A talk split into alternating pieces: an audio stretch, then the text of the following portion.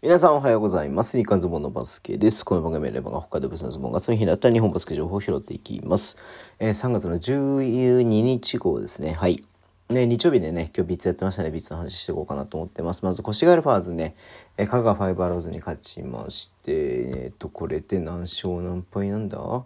えー、と香川じゃないえっと越谷が、えっと、35勝12敗。で香川がねなかなか苦しんでますけど12勝35敗ですね。ちょっとこの後話しますけどね。アスフレの状況もちょっと変わってきてますんでね。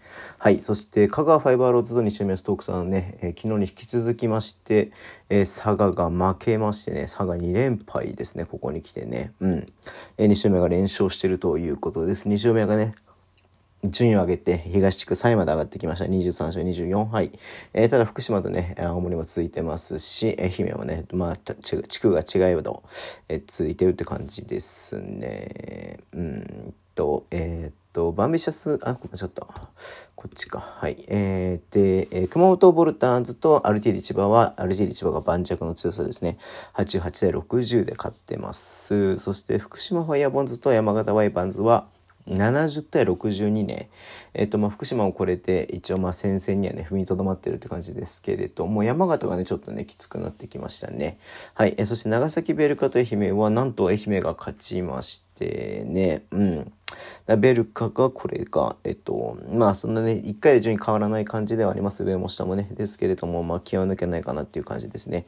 愛媛は逆にね、もうこれは本当に、えっ、と、プレーオフ争いなところだと思うので、ちょっと楽しみにしたいなと思ってます。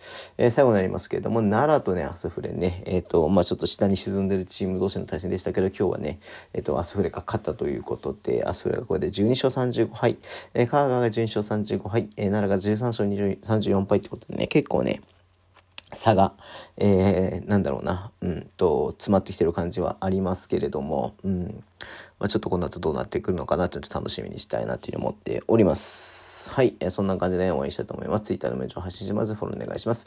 YouTube 毎日やってます。ラジオとかのアプリ聞いてる方とボタンを押してください。では今日もお付き合いいただきありがとうございます。それでは、いってらっしゃい。